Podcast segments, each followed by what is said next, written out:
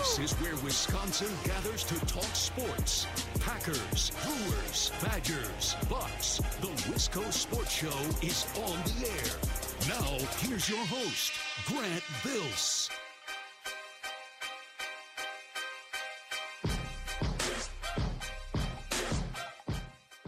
I was watching Craig Counsell during this game very closely. You know, I usually watch him very close. I usually pay attention to the dugout. Anytime they pan over to Craig Counsell, I try to get a read on his body language or his facial expressions. He looked like he needed a cigarette today, folks. Every time they panned over and they showed Craig in the dugout, he just had this look on his face. Like, God bless America. He's like, I need to be home. Like, I'm excited to go home, talk to no one. Like, he just looked fed up today. As soon as the Brewers got a little bit of breathing room, Christian Yelich hit that 3-run homer, and they put up a 4 spot in the 5th inning. Craig was like, all right, geez, thank God. I don't have to walk this tightrope that's bullpen management. You know how exhausting it's got to be a Major League Baseball manager managing in 1- or 2-run games day after day after day after day? Like, feeling if you just slip up just a little bit, everything comes crashing down, lose the game. That's the type of game that Craig Counsell's really been managing ever since last Friday night when he brought in Matt Bush.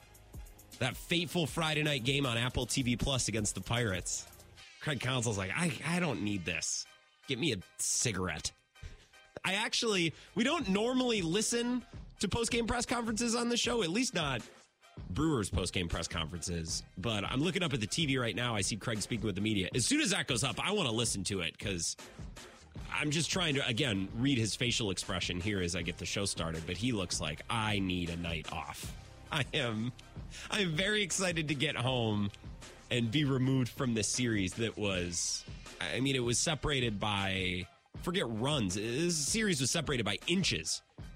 From one inning to the next, from one game to the next. This is as close of a series as you can have, and feel like the Brewers could have won all the games, feel like the Cubs could have won all the games. It's probably fair and square that both of these teams split 2 games apiece in a 4-game series. This is the Wisco Sports Show.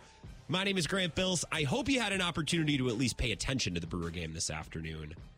Maybe you're not like me and you were just sitting at work watching it, because I guess in some weird way it's my job to sit here and watch the Brewer game. But I was sitting here watching and I'm like, I really don't want to talk about another loss, because they lost the other day. Jason Lane made some, mistakes. I didn't have a problem with the send calls, but I know a lot of people did, and it was exhausting to talk about. And then the Brewers blow a game. Devin Williams blows a game last night.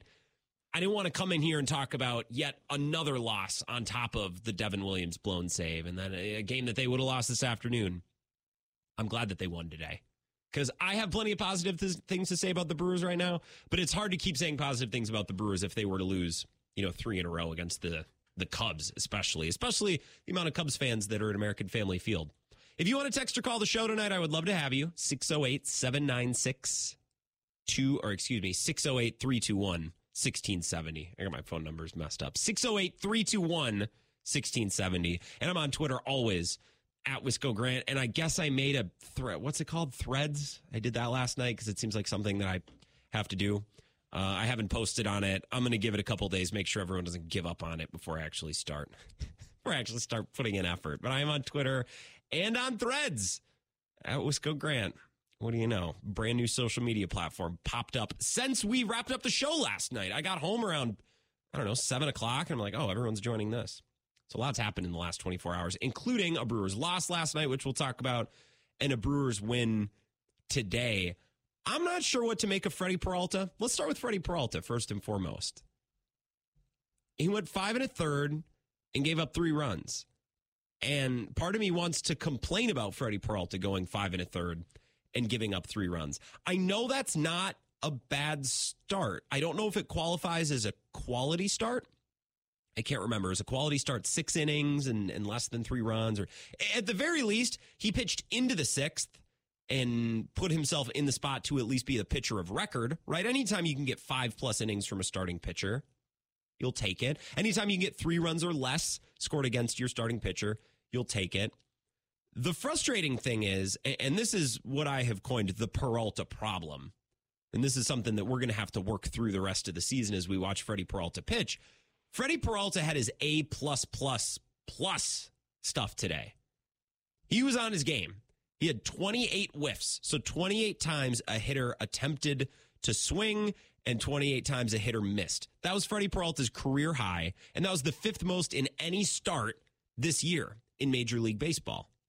It was unbelievable getting swings and misses. He also had 10 strikeouts.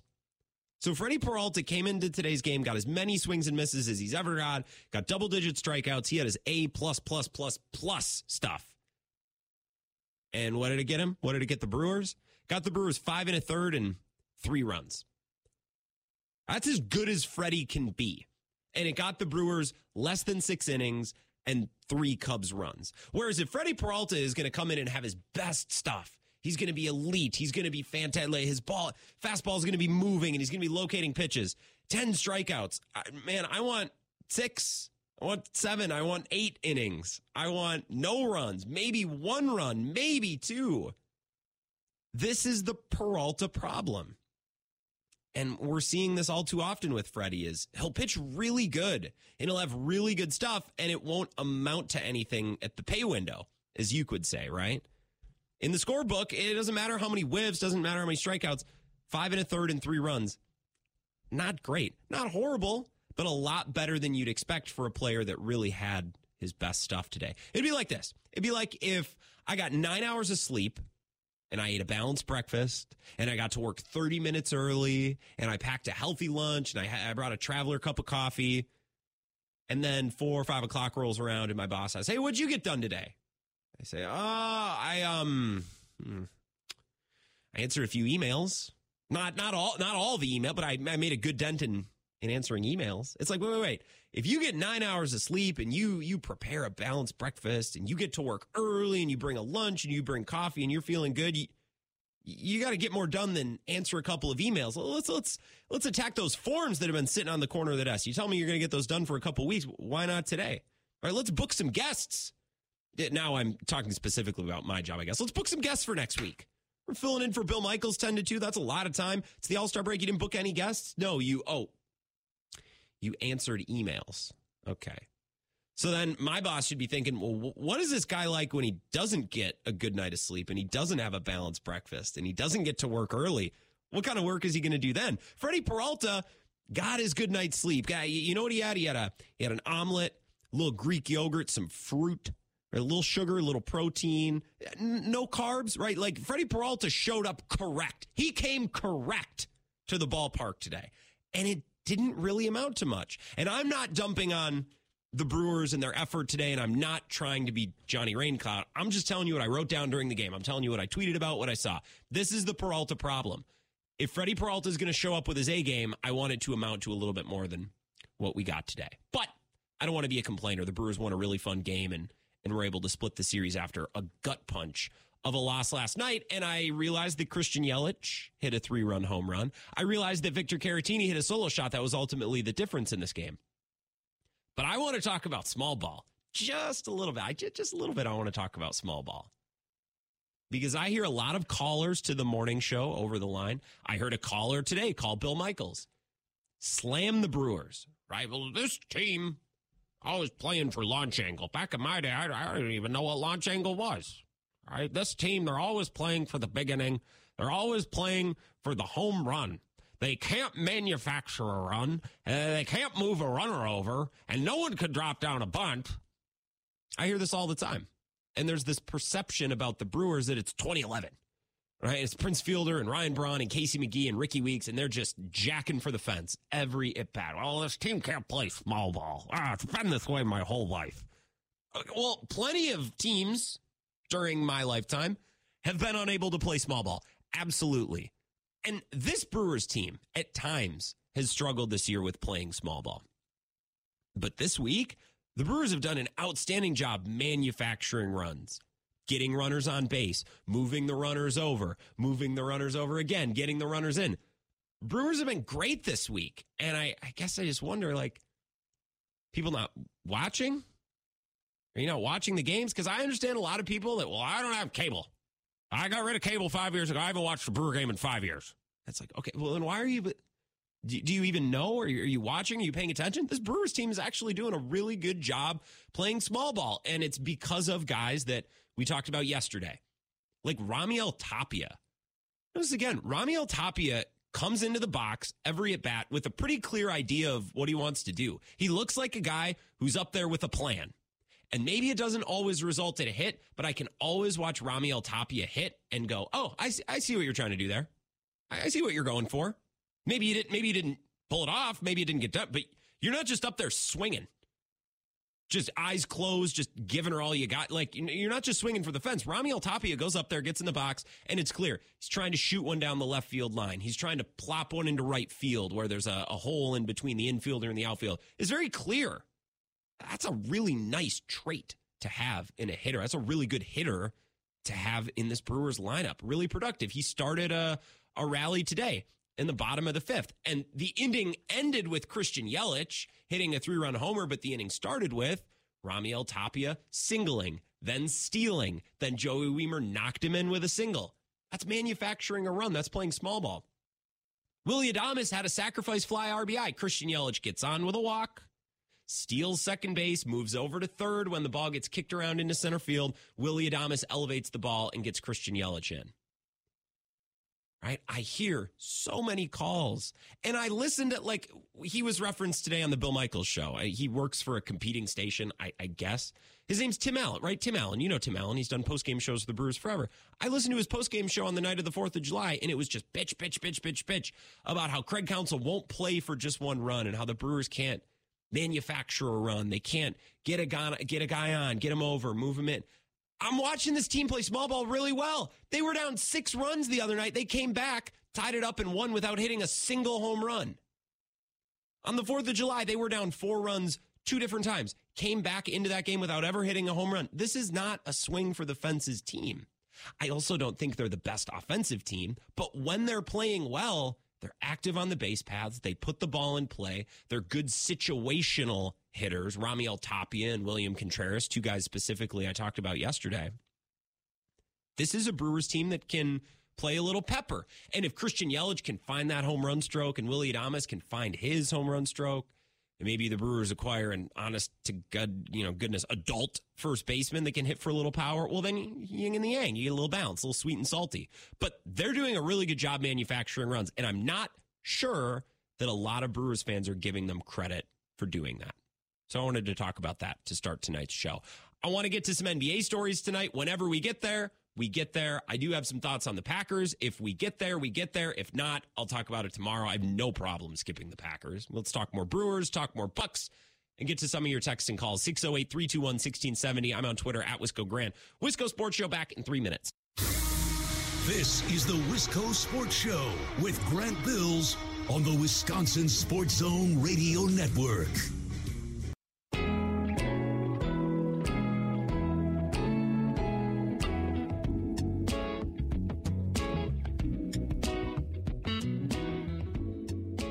Wisco Sports Show. My name is Grant Bills. Appreciate you listening this afternoon.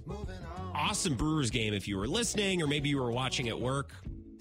You know, back when the Cubs were competitive and the Brewers were competitive, although the Brewers have kind of been competitive throughout this whole last 4 or 5 year window, the Cubs have been kind of the anti-Brewers. They went all in 2015, 2016, 2017, and then they kind of went all out and they stripped it all down. So the Brewers and the Cubs for a couple of years, 2017, 2018, they were both going all the way in, and then the Cubs backed off a little bit. And what I used to say when the Cubs and the Brewers were both on the level with each other was that these two teams get the best out of each other. It doesn't matter if the Brewers are hot or the Cubs are hot or one of these teams is cold.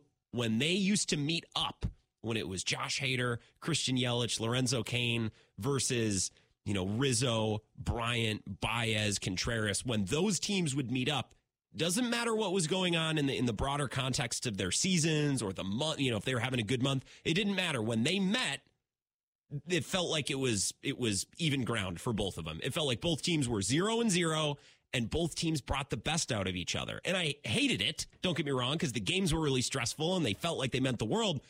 But also, I was invested. I cared. I had to watch. I had to listen to those games. The Cubs aren't contending for a World Series. And, despite what I think about in my fantasies, the Brewers are not contending for a World Series either this season as presently constituted. But man, was I paying attention? Was I bought in? And did I, not miss a single pitch of the series? These two teams, like they did a couple of years ago, really bringing the best out of each other the last couple of days. And that was fun. It drove me nuts last night when Devin Williams, was the victim of some bad luck and the Cubs were able to steal a game. And it drove me nuts when the Brewers had a chance to win it in the 9th and then the 10th and then again in the 11th on the 4th of July on Tuesday. It drove me nuts, but it's really good baseball. Really good baseball. And a little stressful, right? Good sports mean a little stressful too. 608-321-1670. 608-321-1670. 1670. Last night was very frustrating, and I talked about it a little bit with Bill in the afternoon today. I think it's just bad luck. I think last night was bad luck. Honestly, it was bad luck. I don't want to downplay every single Brewers loss. I don't mean to be a shill, but I think last night was bad luck the same way that the Brewers were the victims of bad luck. On the 4th of July, Devin Williams didn't give up any strong contact. Right, he didn't make any horrible pitches. Cubs got some lucky soft contact and then a really good at bat to bring those two runs home. Right, like the Brewers could have scored more insurance runs last night, put them in a better spot, 100%. Devin Williams just could have struck out the side, right? But in a game that was started by Justin Steele and Adrian Hauser, I will take the Brewers having a 3-1 lead with 2 outs in the 9th inning. That's pretty tough to beat. It didn't work out last night.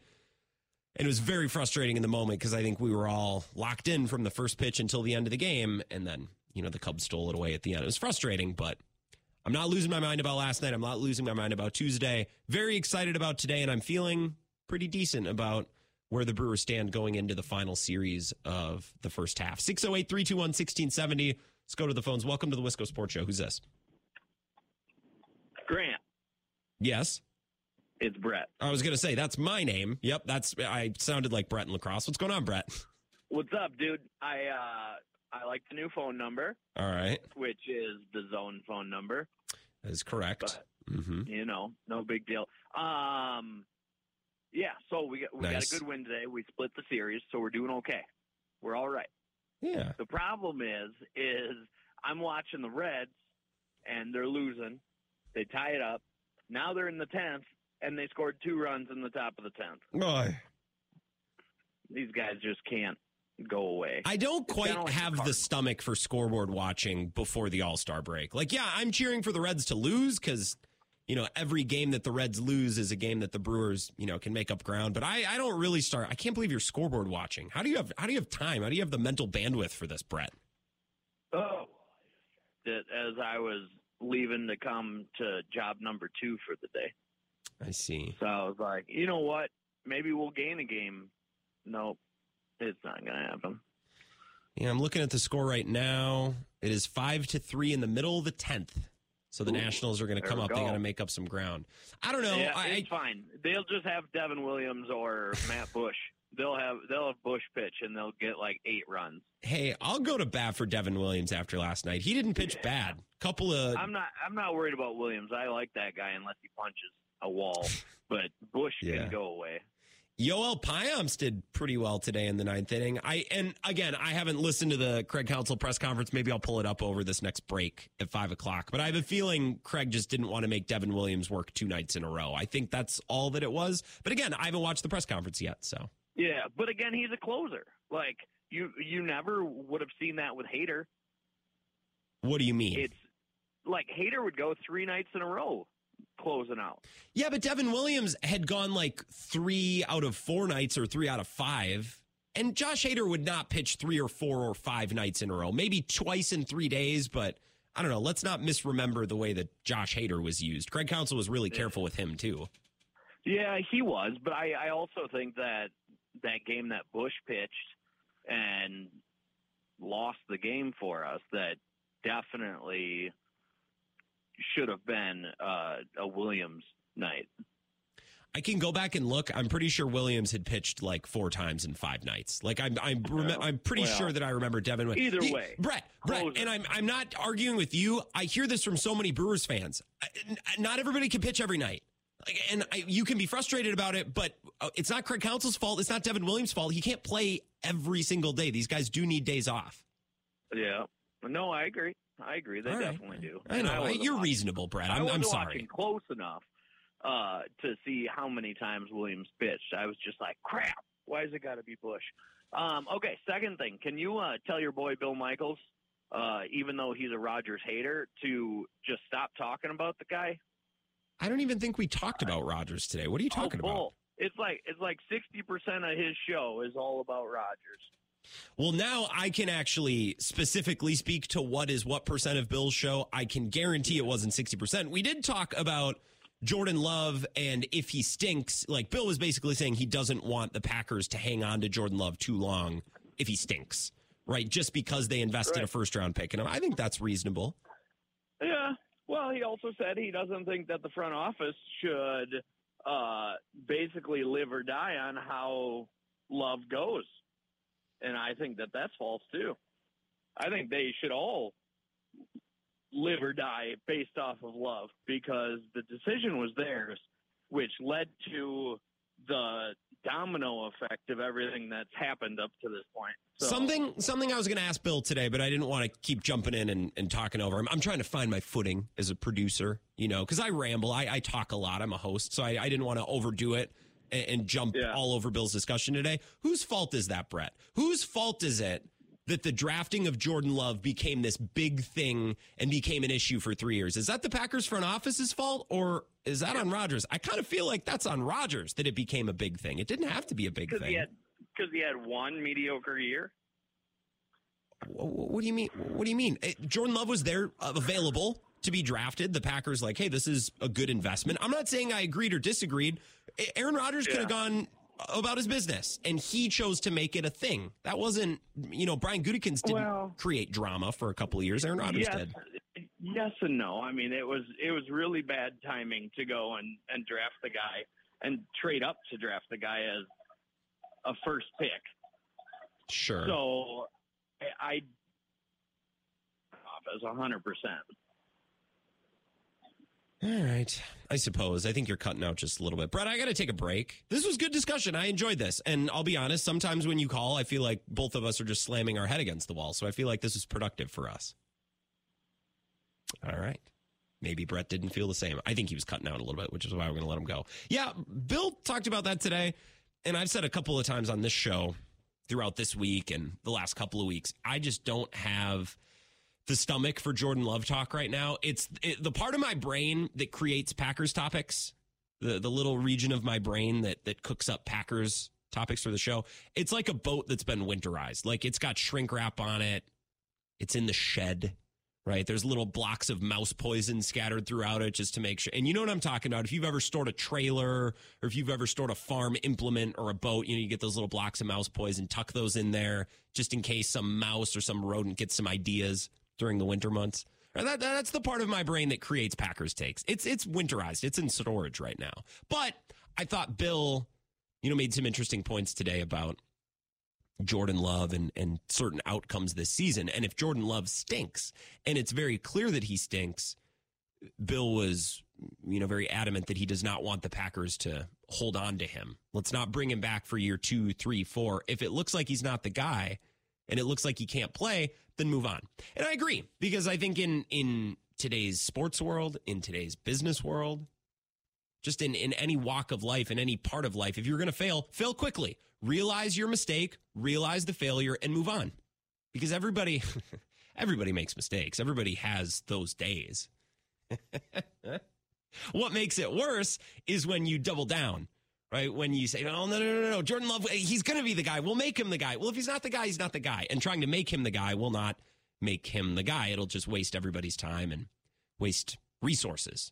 Right? And that's what Bill was talking about today. I wouldn't say that we talked about Aaron Rodgers for 60% of the show this afternoon.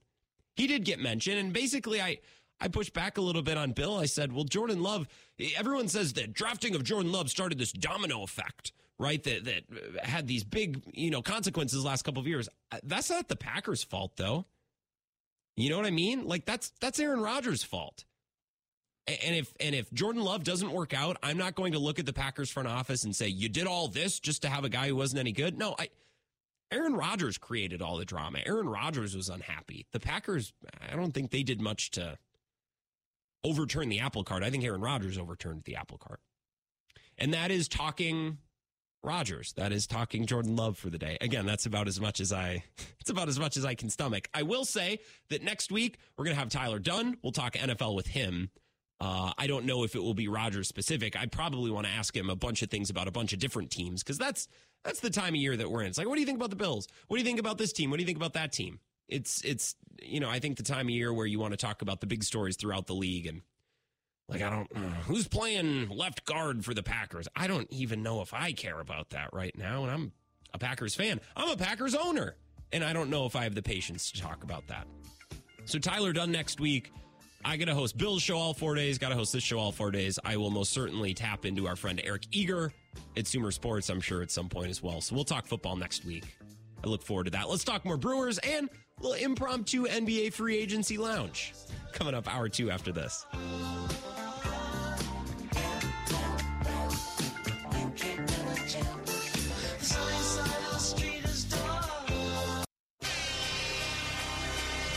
Caratini, deep fly ball, way back, goodbye!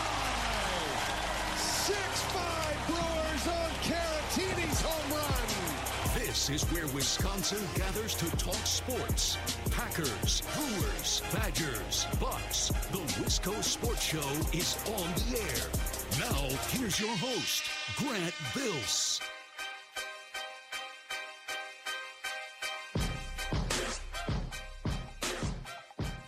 Always fun to butt my head against a wall and talk with Brett and lacrosse for a couple of minutes. You know, I don't get the experience of sitting in traffic every day because I come to work a little bit after rush hour is done in the morning, and I head home a little bit after rush hour is done in the evening. I normally drive in around 9 a.m. Rush hour for the most part is over. And I drive home around, 6:30 after I post the podcast, get some things done. So I miss out on traffic, but a call every once in a while with Brett and lacrosse, I think, is a good substitute. Like, makes me anxious, feels like I'm not really getting anywhere. I'm trying to get somewhere, but I'm not. Like, that's kind of the feeling you get from traffic. Well, I don't get that from sitting on the Beltline. I don't get that from driving around downtown in a big city. I get that from talking on the phone with Brett and lacrosse. So thank you, Brett, for providing that. And I do say genuinely, that was one of our better exchanges in a while. Sometimes it does truly feel like I'm sitting in traffic when I talk to Brett, but sometimes you need a little bit of that, need a little frustration. Or as a radio host, you need to go back and forth with the caller. Caller's very friendly on this show, never adversarial, except sometimes with Brett and Cone when he occasionally says, Grant, I got to push back on this. I got to hold you accountable. That's really it. Otherwise, it's mostly Mike and Eau Claire just calling in to brag about how great his 4th of July was, and Eric on I-90, updating us with traffic information on the Super Slab. I heard him call over the line this morning and talk about how a motorcycler was driving down the middle and passing folks on the yellow line, and he said it made him feel like he was in a Jason Bourne movie, and I got a kick out of that to start my day today. So, Eric, we didn't get a chance to talk to you last night, but good to hear you still calling the network. This is the Wisco Sports Show. My name is Grant Bill, so you can call the show if you wish, 608-321-1670. I want to listen to Craig Counsell's press conference because I genuinely have some questions about decisions that were made in today's game, right? How he's feeling about today, how he's feeling about the series as a whole, how he's feeling going into the final weekend and the final couple games before the All-Star break. So I'm going to start playing this press conference. I'm going to pause it when I have things to add. If you have something to add, I'll take your call. Again, you can tweet me at Wisco Grant as well. And there might be Cubs fans listening to this because there's a lot of Cubs fans in the state of Wisconsin. And those Cubs fans might be thinking, Grant, have you screened the press conference? You're going to play it live on air? Well, what if he swears? Well, my manager handles the media the right way, unlike David Ross. So I'm sure there are plenty of radio stations in Chicago, in Illinois, who are like, let's air the David Ross press conference. Better check it for profanity. We don't want any kids to hear something that they shouldn't. I don't have that concern with Craig Counsell. It's just another reason why I love the Brewers manager. Here's Craig Counsell with the media. Well, yeah, of course. I mean, bottom of the eighth home run in a tie game is always a huge swing. So, that was a crazy series. Both teams, came back, scored late often. Good one for the fans, for sure. Great series for the fans. Stressful for you? Well, we played I don't know, the run differential was 1 run in 4 games, and there was 3 one-run games. So every game was, you know, the 9th inning was crucial pitches. So that was a good one. What about getting to Stroman there in the 5th? You guys have got almost 40 pitches, I think, and obviously great at bats. Yeah. I mean, big credit to Christian. I mean, he's, you know, that's a huge swing on a very, very good pitcher, and who's having a great season, and frankly wasn't giving us much, and he was really locked in, and doesn't give up home, tough to hit homers off of. So that's just a big time player hitting great pitching.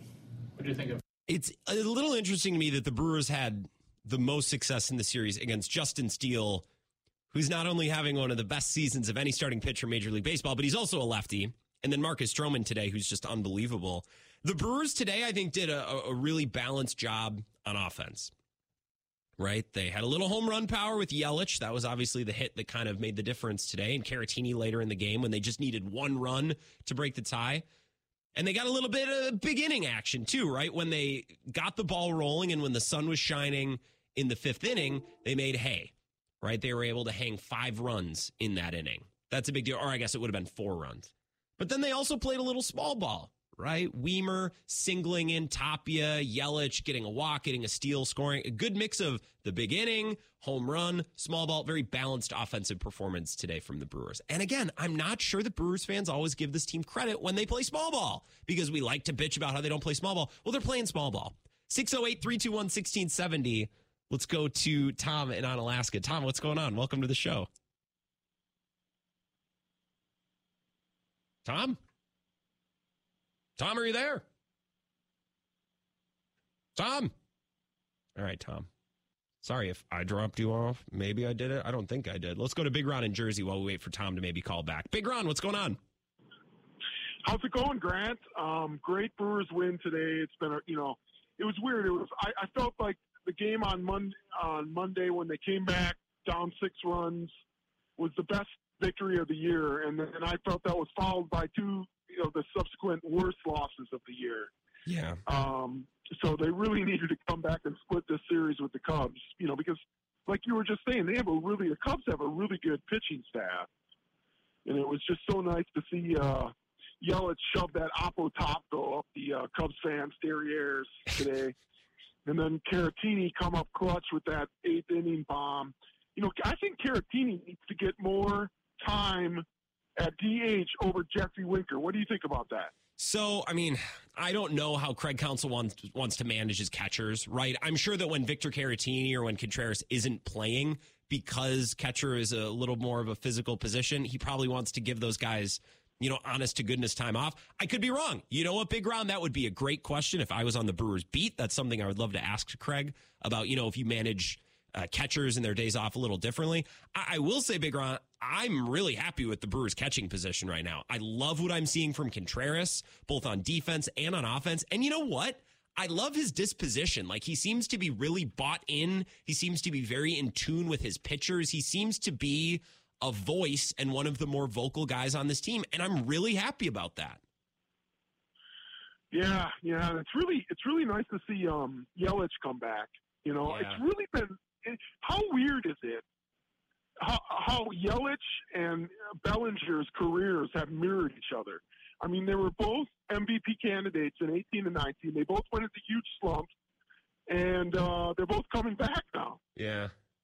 It was kind of a blast from the past today, which I think is what Bally Sports Wisconsin actually tweeted out. I'm happy that Yelich is happy, because the last couple of years, Big Ron, we've, said so many bad and nasty things about Yelich and how he stinks and how he's stealing money. And, we're not personally against him. We're against the player that he's been for the money that he's been paid, right? And that's part of sports. Like, we're not threatening his life. It's nothing like that, but we've been frustrated. He's been frustrated. And over the last couple of weeks, Big Ron, I've realized Brewers fans still really like Christian Yelich, and we want him to do well. I think this has been so good for the excitement and the happiness level of both the Brewers clubhouse and the Brewers fan base. Yeah, I mean, he's been a really humble guy. I mean, all through the whole ordeal of the last few years of him underperforming that contract, he's been very critical of himself. He's just flat out said, he's been very humble. He said he sucked. And, And he's just, you know, I think the injury, the back injury and the knee injury, really, you know, messed up his swing, and he's finally got it ironed out. Yeah, and you talk to people who've played baseball, even like high-level high school baseball or college baseball. I had a buddy in college who played collegiate baseball, and he would tell me all the time, like, normal people don't get it, how just little injuries can just mess up a little bit of timing in a swing or just the way that you stand. I don't think the fan, even the high-level fan like you, Big Ron, I don't think we can appreciate the tiny little details that can be messed up with even a slight injury. And Yelich, he didn't have a slight injury. He hurt his back and he shattered his kneecap. And I think we forget about that. Absolutely. You know, I mean, I'm a fan, but yeah, I didn't get much past Little League Baseball for my playing career. So I don't even think I ever made it out of T-ball. I hated it. I didn't like going. Our T-ball fields in my hometown were in one big park complex, and there was a water park. And every time I would go to T-ball, I'd be like, my mom and dad was like, I want to go swimming. I don't want to be, I was never about it. I never wanted to be a part of it. So you're even a better man than me. I know you're a big party animal. What'd you do for the 4th before I let you go? I'm curious. You know, it was actually pretty low key. But I'll tell you, I am having, some Wisconsin buddies that I met on Twitter through the Drunk David Stearns account. They're coming up not next week, but the week after to go to the Philadelphia Phillies-Milwaukee Brewers series with me. Hell yeah. So we're going to take in a lot of Phillies-Brewers games in 2 weeks. So I'm looking forward to that. Awesome. Well, I'm sure I'll talk to you before then, but I appreciate the call, Big Ron. And if I don't talk to you tomorrow, have a good weekend. All right, you too, man. Take care. Bye-bye. Big Ron in Jersey, as he said on Twitter as Drunk David Stearns. I don't know if this is Tom in Onalaska, and I kind of sneaky think I accidentally hung up on Tom in Onalaska. 608-321-1670. Welcome to the Wisco Sports Show. Who's this? It's Tom from Onalaska. You didn't hang up on me. I got it. Oh, okay, good. Well, I'm just glad that we made it right and we got hooked back up. What's going on, Tom? No kidding. Hey, you know, these people that are critical of Counsell, they don't know what the hell they're talking about. This guy could easily be the manager of the year every year with the clowns he's got playing for him. Damn straight. You know, he doesn't coach Anderson to make a stupid throw to first base to lose the game. He doesn't coach the people that don't hit. He's a great manager with what he's got. Yeah. And there were moments in last night's game and today's game where they showed him in the dugout, and he's like, are you kidding me? Like, I got Owen Miller barely keeping us afloat at first, and now I got to worry about Brian Anderson sailing throws into the stands. Like, are you kidding me? He's looked frustrated. And then, you know, the night before they wanted to execute the third base coach. Well, why don't they give to the outfielder that threw two excellent balls to get him at the home plate, you know? What are you going to do? Sometimes that's how it works. Like that's the right way to do it. I'd have done if I'd had a chance, I'd have to do it all over again. I'd do the same thing. Those had to be perfect throws, and they were. I love when I agree with like the, like not the old school way of thinking, but the way that I think a lot of people think about decisions to send or to hold runners is you make the fielder make a good throw. Right, Tom? And I just love that way of thinking, and I'm all in on it. And therefore, I'm not that mad at Jason Lane the other night, and I'm not that mad at Devin Williams last night, right? A couple soft contact plays. What are you going to do? He's human, and those balls had eyes. Oh, you know, those balls had eyes when they fell in. And you know what? He's going to have it's okay for him to have a couple losses. It was a tough one to lose. Yeah. But, you know, it's going to be fine. We just got to accept the fact that the Brewers are going to be a half-assed team till we die. And we live with the wins, we live with the losses, and we just live with the Brewers because they're never going to spend money to bring the quality players in that we need to win a championship, you know? But they are fun. I can't quit them. They are fun. They're like 9-5 now, 9-7 in this road trip. I mean, the four series, they're 9 or 10 and something, but they won 3 of the series and tied 1. What the hell more do you want?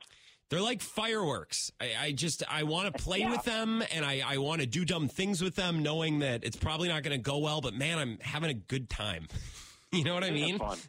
It is fun. That's for sure. Man. And one more thing about the Packers, and I'm going to let you go. Yeah. You know, this is the first year I have ever come into a Packer season with absolutely no expectations, and it's fun for a change. Not to have to worry about anything. It's a very relaxed summer, isn't it? You can just kick back in your camp chair around a fire, on a boat, and just kind of not think about it, which I think we need after the last 10 years. If we win 5 and lose 12, que sera, sera. It's just fun not to have expectations and drama and everything. It's just fun. Just we can quiet our mind a little bit, Tom. Hey, I appreciate you calling back. Sorry for hanging up on you or whatever I did. Yeah, take care. You as well. That is Tom and Onalaska. They're a little bit like fireworks, you know, like they're kind of fun to play with. No, I shouldn't play with them. They're not toys, but damn it if it isn't fun. I'm going to blow off a finger or something. And I don't know. A lot of people believe that the Brewers can never win and can never make or win a World Series because they don't have the budget of other teams. And I'm not willing to go there.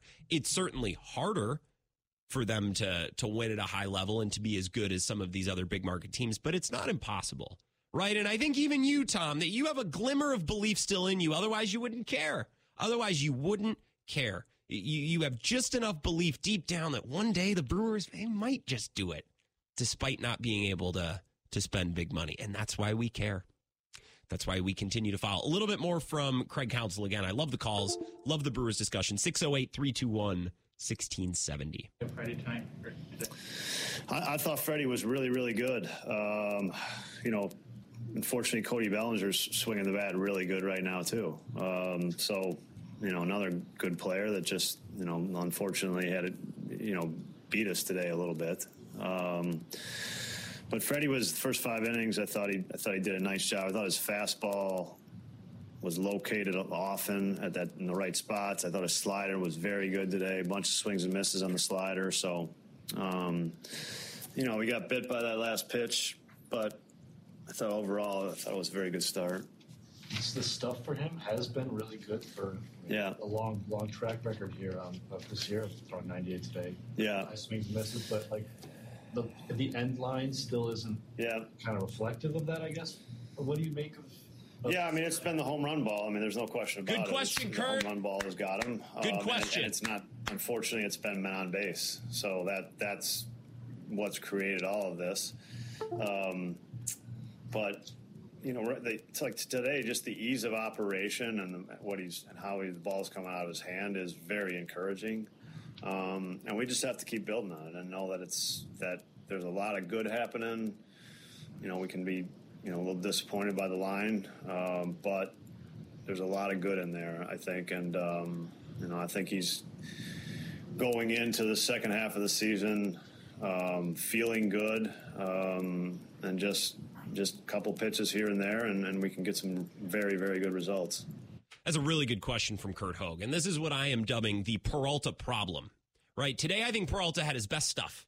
Like, I don't think he can be any more dialed in than he was. He got 28 swings and misses, right? He got 10 strikeouts. He was great.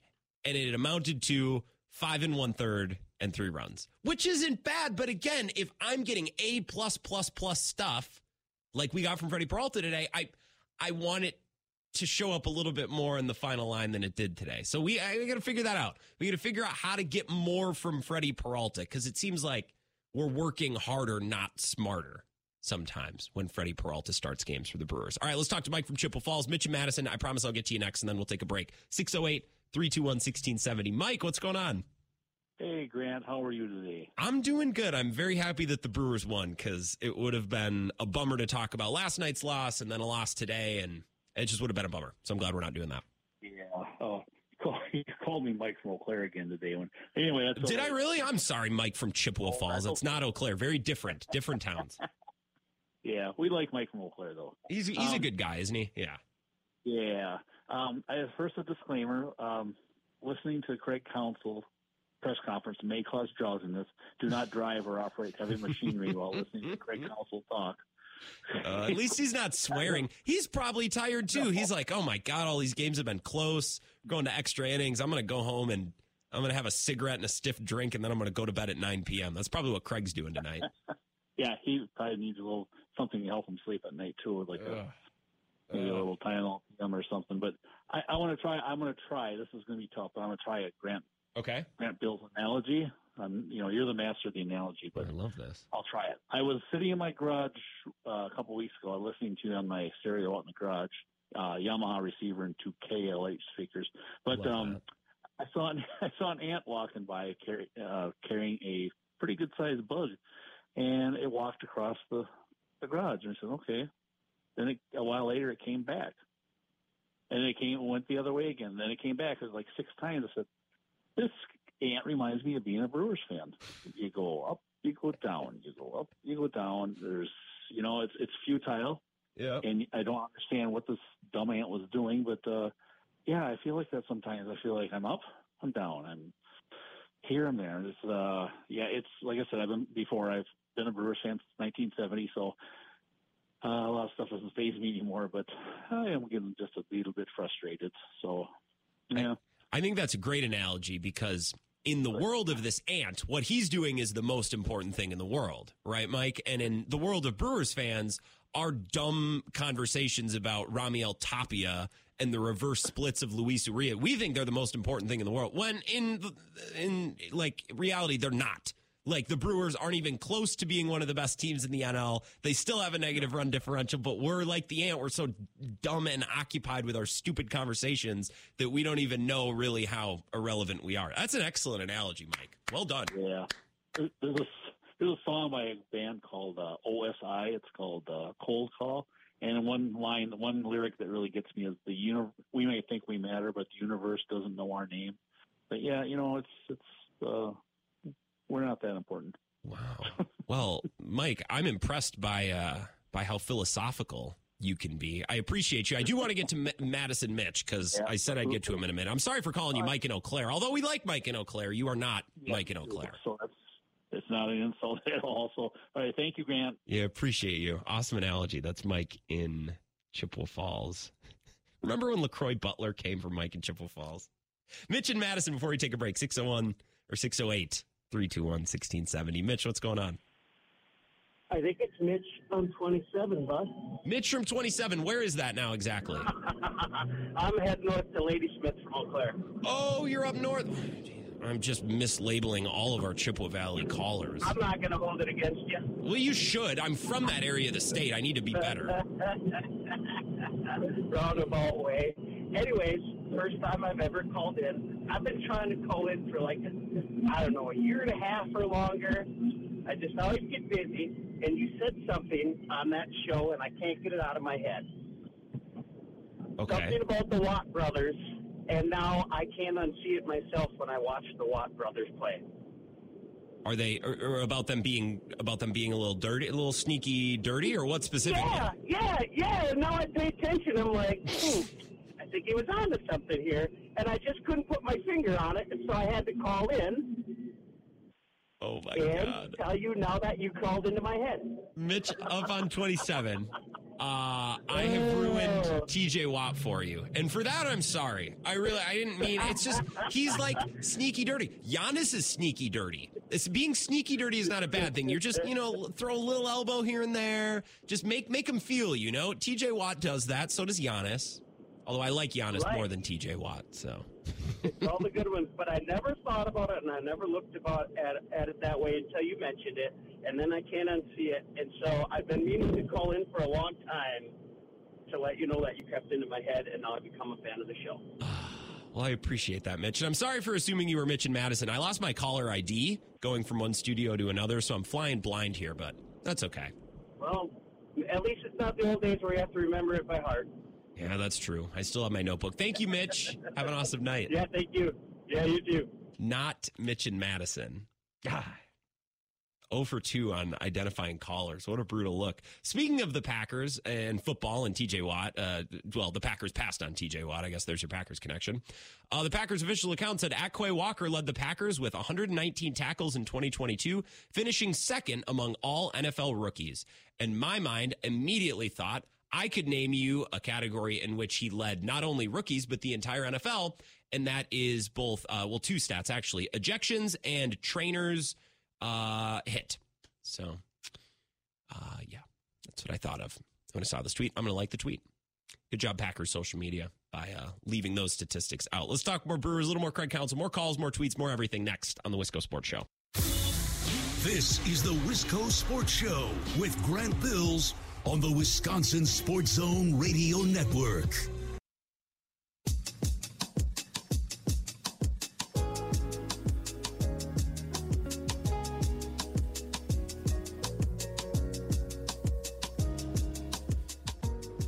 Wisco Sports Show. My name is Grant Bills. Twitter @WiscoGrant. I've been bodied via the text line. Eau Claire Chris just said this. This hurts, Chris. And you're right. I need to own up to this. I need to wear this, but this cut me deep.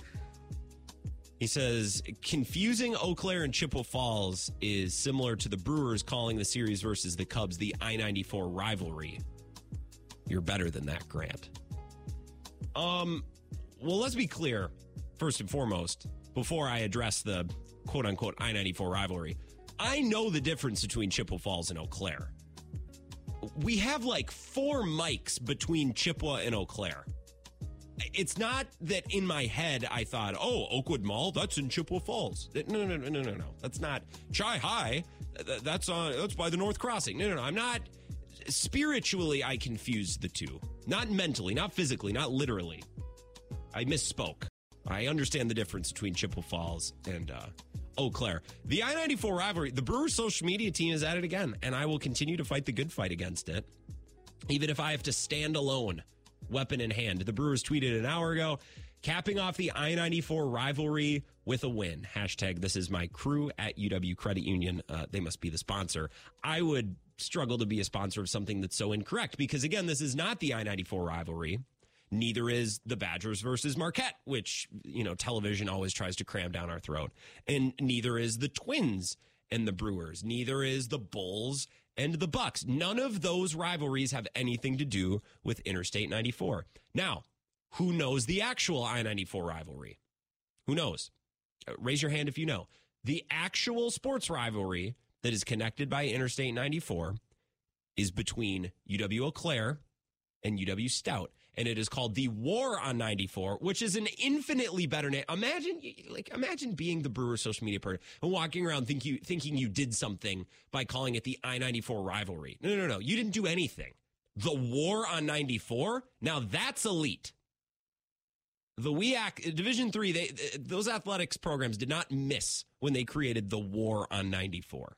I'm just so sick of turning on Fox Sports 1 in early December, and it's college football pregame, and it's the Badgers and Marquette. Well, these schools are only separated by about 65 miles, and this is Interstate 94, and we made this cute little graphic. That's why this is the 94 rivalry. Hey, newsflash.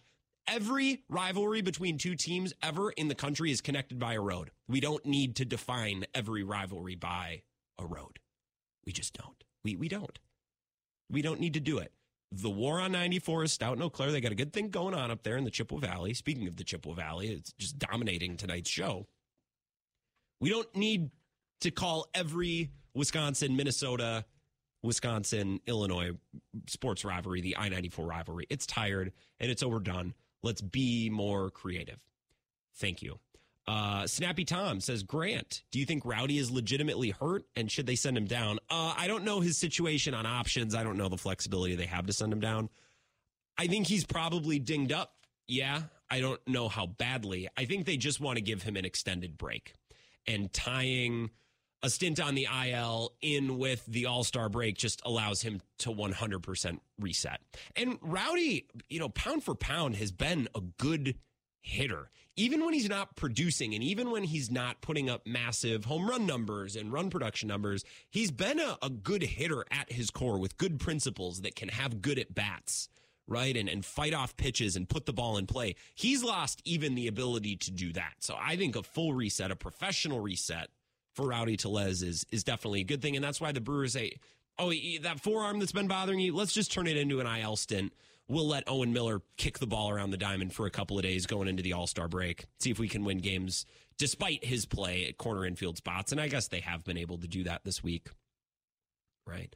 The more I think about it and the more I consider the Brewers' first base position, the more I start to believe that adding a first baseman is not an option. If the Brewers want to get the best result possible this season, make the playoffs, get in there, at least be able to battle in the first round, get some good experience for Joey Weimer and Bryce Turang, and Garrett Mitchell won't be playing, but to just get this next iteration, this next era of Brewers baseball, the experience and the feeling of getting in and playing meaningful baseball in September and October, I don't think the Brewers are I don't want to say they're not capable, because I've seen Craig Counsell do magical things with a limited roster. But if the Brewers don't want to fade away into obscurity in the second half and fall way behind to the Reds or fall behind another team that overtakes them in the division, I think they need to add a first baseman. I don't think they have a choice, because they're just getting zero. The things that they're getting from Rowdy Tellez, within the last week or two, somebody pulled the stats on Rowdy Tellez's OPS post, was it May 10th or May 15th? There was a cutoff line between mid-May and now. And Rowdy Tellez's OPS was so bad, it made Jackie Bradley Jr.'s stint with the Brewers look excellent. That just goes to show you. It's not that Rowdy Tellez has been poor. He's been awful. And it's not that Jesse Winker has been poor. He's been awful. J.R. Radcliffe tweeted this today, and I shared this with Bill on the afternoon show today. Among players with his volume of plate attempts, he's got 170, and this was before today's game, and at least 80% of the game spent at DH, Jesse Winker's OPS is tied for fourth worst ever.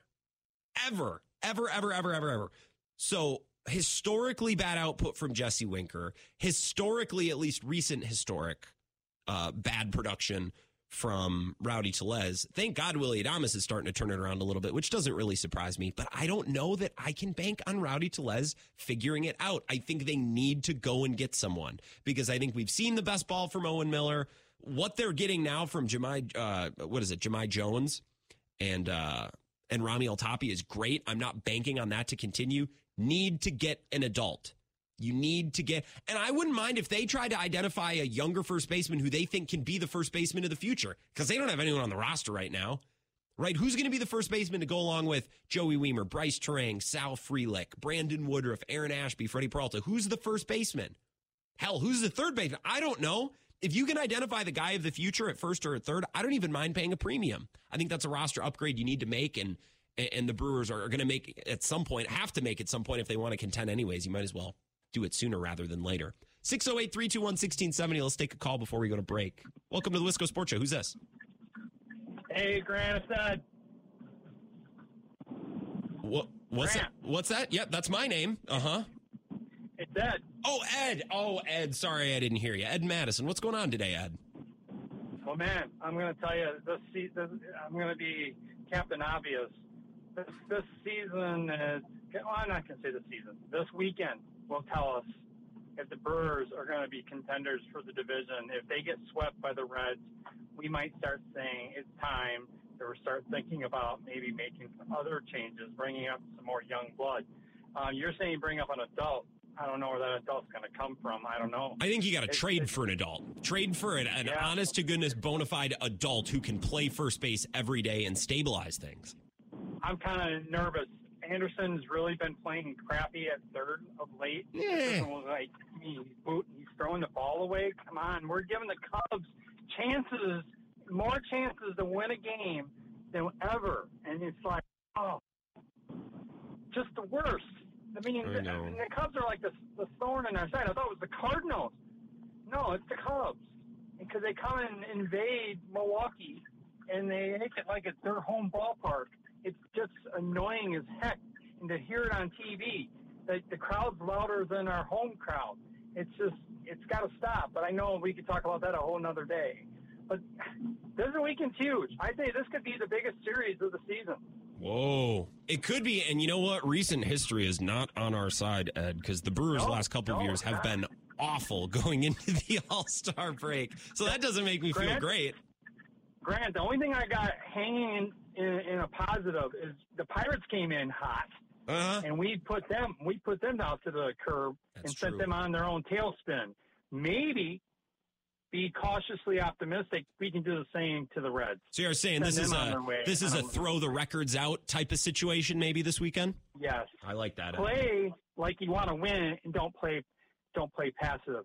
Mm. Hit and run, steal, get some bunts going. Whatever it takes to get runs generated, they got to do it. Counsell's got to come out of his shell this weekend. He wants to. That's my take. I like that, Ed. I appreciate you, and sorry I didn't hear your name when you called in. I got to be better. See, I'm lacking with the callers today. All good, man. It's all good. Appreciate you. Thanks for the call, Ed. Gasper says hi. I got to I got a text Gasper. We didn't get a chance to talk to Gasper this week because of the holiday being on the 4th. Normally I talk to him on Tuesdays. Let's take one more call before break. 608-321-1670. Welcome to the Wisco Sports Show. Who's this? And they hung up. All right. I tell you what, we have a very privileged group of callers on this show. There are a lot of shows. They'll keep people on hold 20 minutes.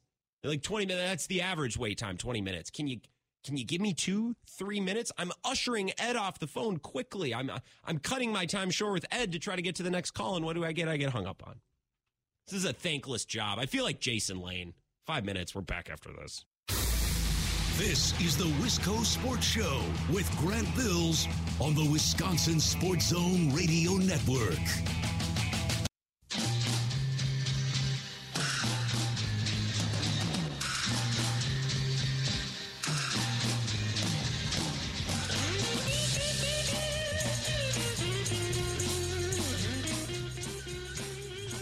Wisco Sports Show. I'm going to do a little impromptu NBA Lounge here in a couple minutes to wrap up the show. Couple of texts. Eau Claire Chris says, what about trying to ditch Rowdy to bring in Jose Abreu? Josh Bell, consistent hitters and veteran presence. I think the Brewers at the corner infield spots, third and first base, it's time to piss or get off the pot. Okay? They haven't had an honest-to-goodness very good third baseman since Casey McGee in 2011, and they haven't had an honest-to-goodness first baseman for more than 1 year since Prince Fielder. What are we doing? Okay. Identify someone. Do what you do. The Brewers need to do the thing that they do, which is look around at other organizations and find a guy who's been devalued and identify something and trade for him and bring him in and turn him into the player that they want him to be. And I know what you're saying. You're saying, Grant, that's what they did with Rowdy Tellez. I know they did it with Rowdy Tellez. I want someone younger. I want someone with more of a ceiling, not some Canadian Eric Thames type who's just hanging out in Canada. I understand. That's what they did with Rowdy Tellez, and it worked for 2 years. But let's make an investment here, please and thank you. We can get fast food every day, and we can go see our friends at Quick Trip and live off of chicken sandwiches and bags of chips. It's a great way to live. That's fun. You know what's more fun? Creating a grocery budget once a week and going and investing in food to feed yourself throughout the week. Lunch, dinner, breakfast. That's what the Brewers need to do. The Brewers have been living on fast food and convenience store food my entire life at first base and third base. When is it time to go to Walmart or to go to Woodman's and load up and build a grocery budget and plan and make some meals for the week? Gosh dang it. Let's get a meal of a third baseman or a first baseman. And enough of this piecemeal crap. I'm sick of it. Sick of it. I'm fed up, I say. Let's take a quick call. 608-321-1670. Welcome to the Wisco Sports Show. Who's this? Eric on I-90.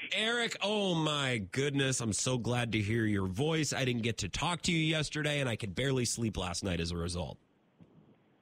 Well, that's awfully nice of you to say. Grant, have you made the move? Yeah. Yeah. So you're running the board now for the big Bill Michaels? I am the medium unit from 10 to 2 alongside the big unit Bill Michaels. Yes. I'm so far away from the district, which is a bummer though. Don't get me wrong. You are. I mean, not that far. Well, congratulations. Well, thank you, Eric. Congratulations. Appreciate that. I did try to call in today. But maybe I called the wrong number. I called the 877-867 number. Oh, I don't know. There were a couple of calls that I ignored for a second, and then they stopped calling because I was, talking with Bill or doing something else. I probably missed you. That's on me. I haven't had a great day manning the phones and talking to callers today. If you've been listening, I haven't been my best. Well, you're on a new board now, right? You don't even know that it's me calling, do you? No, I don't know that it's you calling, but I mean.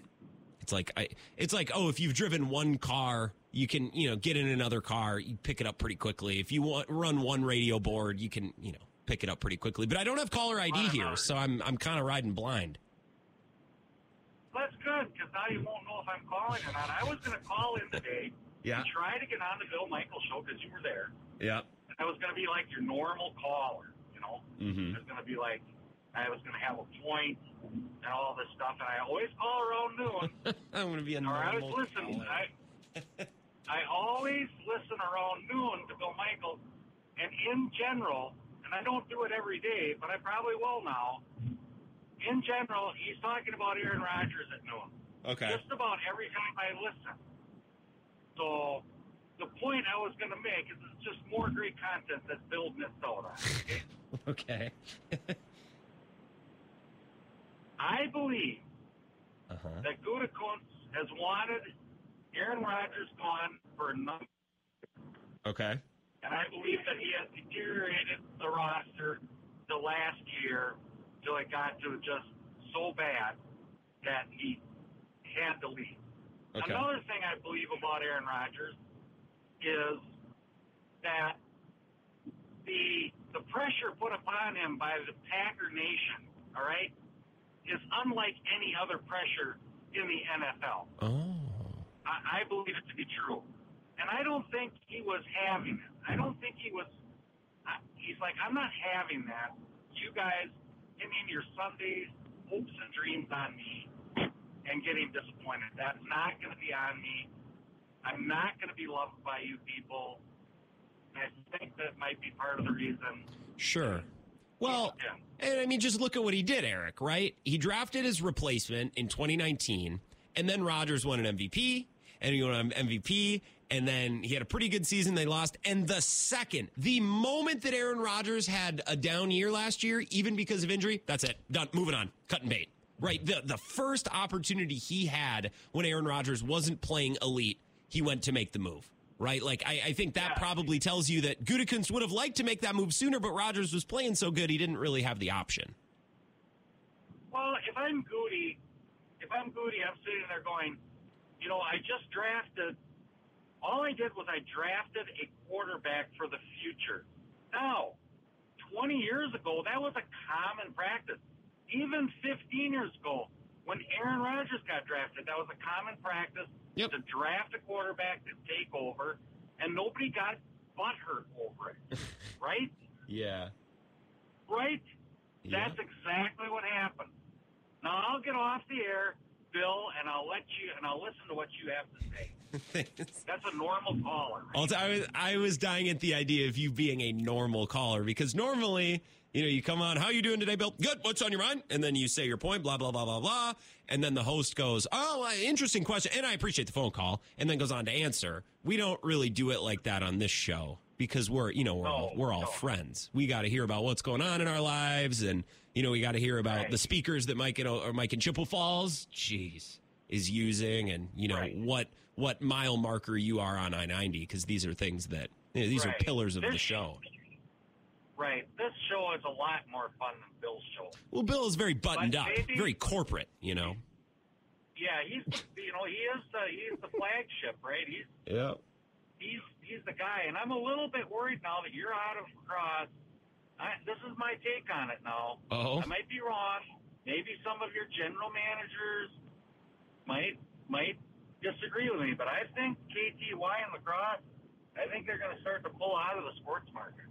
I do U flap now, everything, right? I didn't leave. I'm still scary. I'm still on. It's the same. But there's no homers here anymore. There's no homegrown. Well, it's a big building. A lot of people. In WKBY. Exemplary coverage of UWL. We got Drew Kelly. We got Scott Roberts. I don't know what you're talking about. That's a loaded stable, Eric. Well, I'm just a little bit worried. I drove past the KTY station down there. That's starting to look like an abandoned site you see on the internet. You ever see that? That's because it's in the woods. That's because it's a tower in the woods. People don't live there. It's a shed next to the highway. It's where the tower is. Have you seen the building? It's a brick building. It's got a garage door. Yeah. And it looks like something that you'd see at Chernobyl now. Well, it's in rough shape. Well, yeah, it's not like someone lives in there. Oh, my God. I actually stopped at that station, and it was back in like 1982, all right? And I had car trouble.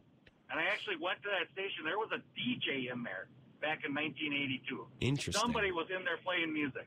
Well, it used to be how it worked. Yeah, it was. I mean, there's history, and you can go read about it. All public radio stations have a Wikipedia, which is something I realized kind of early on. Even smaller, you know, small town stations. I don't know if they're required to have a Wikipedia. I think they're required to have certain bits of information public online through the FCC or whatever. Right. I don't know.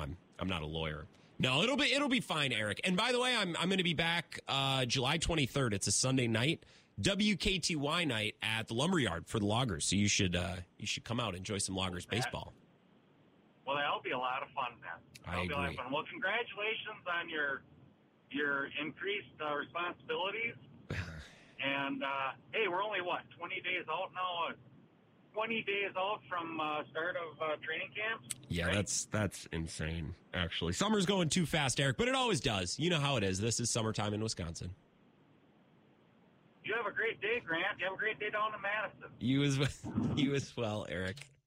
I'm glad that I got to hear from you today.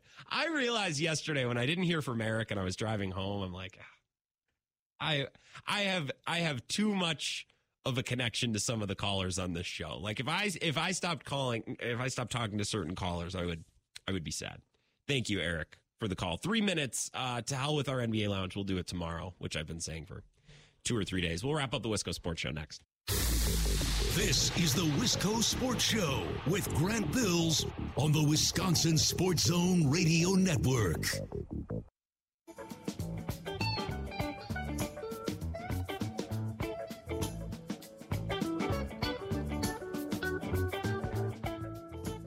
Wisco Sports Show, got about a minute. Well, exactly 1 minute, actually, until the show's done. Tomorrow's going to be busy. Busy day. Mini in for Bill Michaels, 10 to 2. We're going to speak with Kurt Hogue, I'm 80% sure, covers the Brewers for the Journal Sentinel. I think producer Austin's going to hang around. I don't know. He had a look in his eye. He's like, yeah, I'll come in tomorrow. We'll see. Zach Hyford, maybe we'll hang on to him for a couple of minutes to start the day tomorrow. And then tomorrow night, I'm going to do some odds and ends that I meant to do today or yesterday. Got a couple of NFC North takes. Can do a little division talk. And then I want to talk NBA. A lot of big transactions over the last week. We'll do a Friday special edition of the NBA Lounge. It'll be fun. Have an awesome Thursday night. Enjoy a stress-free night after a couple very stressful Brewers-Cubs games. Talk to you tomorrow at 4.